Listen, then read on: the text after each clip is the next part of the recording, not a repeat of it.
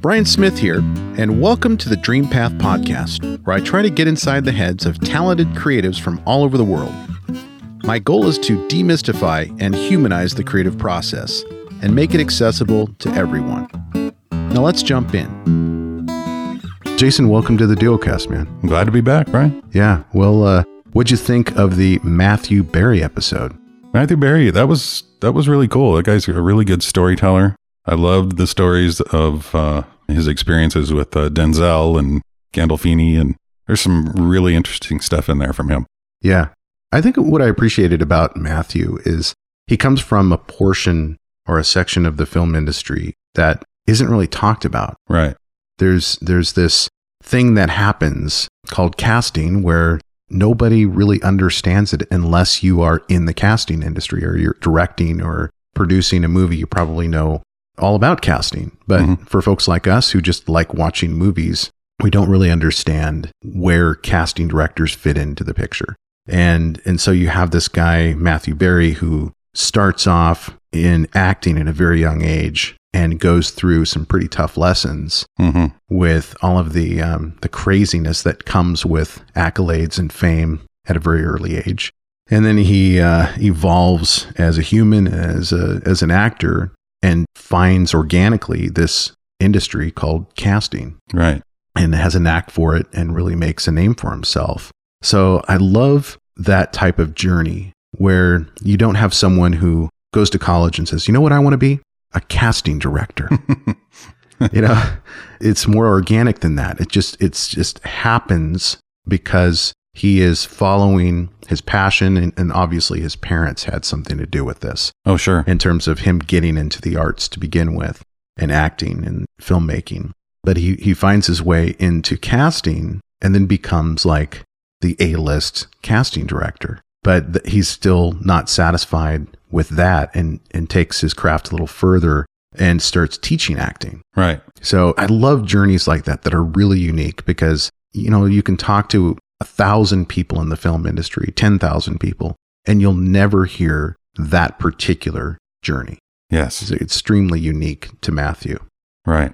Yeah, in his stories, you're right. I mean, the Denzel Washington story, and also how he was uh, with casting with Nick Cassavetes, the Alpha Dog movie, Uh huh. and also how how he finds the young talent like Ben Foster, like Mm. Justin Timberlake, and Amanda Seyfried. You know, what does he see in these people, and how does he recognize a star? Right. because it's not really Nick that is going out and finding these people. It's Matthew. Matthew's doing it. Yeah. Yeah. So he has to see something special that maybe other people don't see. And Ryan Gosling and Rachel McAdams in The Notebook, same thing. Right. There's an, a, an interesting talent there that I'm not sure we understand as, as film viewers, but now we have a little peek under the hood about how that happens.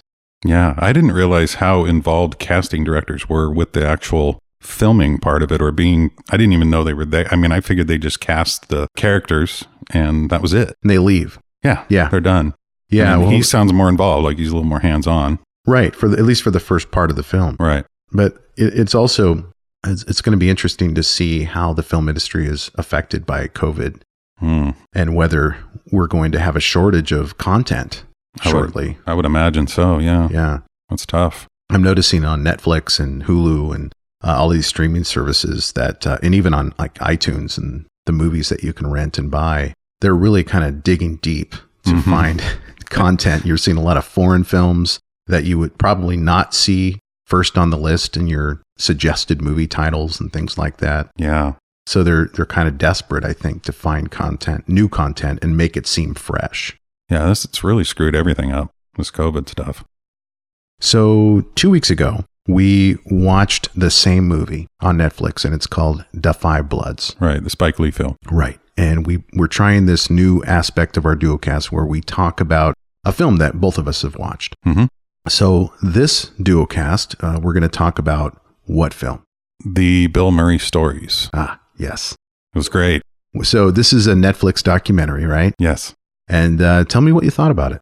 Well, it was great because, you know, I'm a Bill Murray fan and, and I've heard over the years these sort of legend, like urban legend stories, you know, where Bill Murray will photobomb a wedding or something like that, right? hmm And I didn't believe it because I was always under the impression that Bill Murray's, I've heard he's difficult to work with, which I don't believe. I think it's, if he's difficult to work with, it's because he, he kind of goes to the beat of his own drummer. He's just kind of his, this unique person, you know, and all the Murray brothers are great. Bill's my favorite out of the, out of all of them. And it's fun to see this documentary because these legends get proven. There's actual footage Right. and pictures of stuff where he showed up at a bar somewhere and, and bartended and, and, you know, showed up and did somebody's dishes or something. It's At a party. Yeah. Right. And I'm like, none of that ever happened. Well, it did. Yeah. These urban legends are not really myths, they're actual stories that happened. Right. And there's video. I mean, people have got video of it. So it's like really, really funny. And, and Bill Murray seems like a really cool guy to me. What do you think is so mythological about Bill Murray?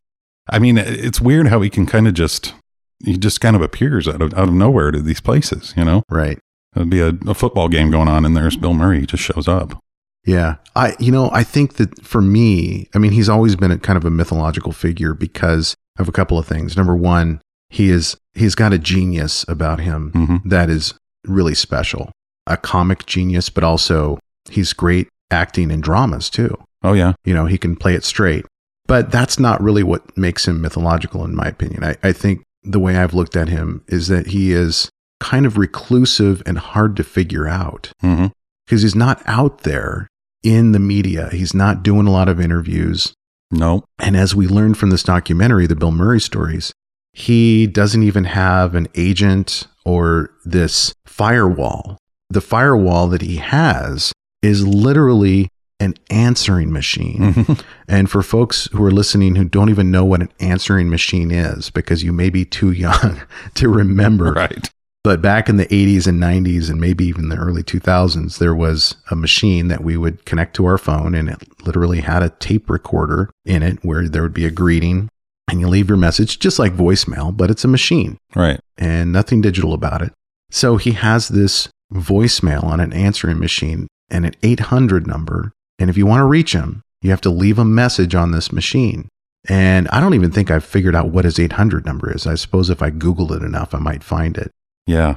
But that's how this director of this documentary found Bill Murray, right? Uh-huh. Um, or at least found the number. He didn't find the man himself to No. to interview. But I, you know, I've said this for a long time, Jason, and this was even before I watched the Bill Murray stories, which I watched quite some time ago, actually. hmm But Bill Murray is my white whale. Right. You have told me that. Yeah. You have told me that. If I interviewed Bill Murray, that would be it for me. I don't, I don't know that I would need more than that. just to hang the Yeah. towel, right? So all roads lead to Bill Murray, the white whale of podcasting. I'm not sure if he's ever even done a podcast interview before. I don't think he. I don't think he likes doing interviews. Yeah. Period. And I think I've seen him. I know he was on Letterman one time. Usually, when he's doing a film or something, he might go do a promotional thing. And I've heard radio interviews with him Right. where he was reluctant to call in because he didn't think they were legit. And when he called them and found out that they were real, then he did the interview. But he's not a real interview guy at all. Yeah, and you know what? My impression, maybe I'm just reading too much into this and I'm projecting on him things that I, you know, I'm making conclusions about his personality that aren't true. But my take on Bill Murray and why he's not doing interviews is not because he's shy. hmm I think he doesn't have time for bullshit. Right. And what he's looking for with these interactions with folks, for instance, when he shows up at a party and he just walks in off the street and he starts mingling with the crowd and maybe sits down where the band is playing and starts playing drums or singing or Right. goes into their kitchen and starts doing their dishes at a party or shows up at a wedding and photobombs the wedding, whatever he's doing. I think what Bill Murray is looking for is real, in the moment, unique memory making experiences. I agree. I think so.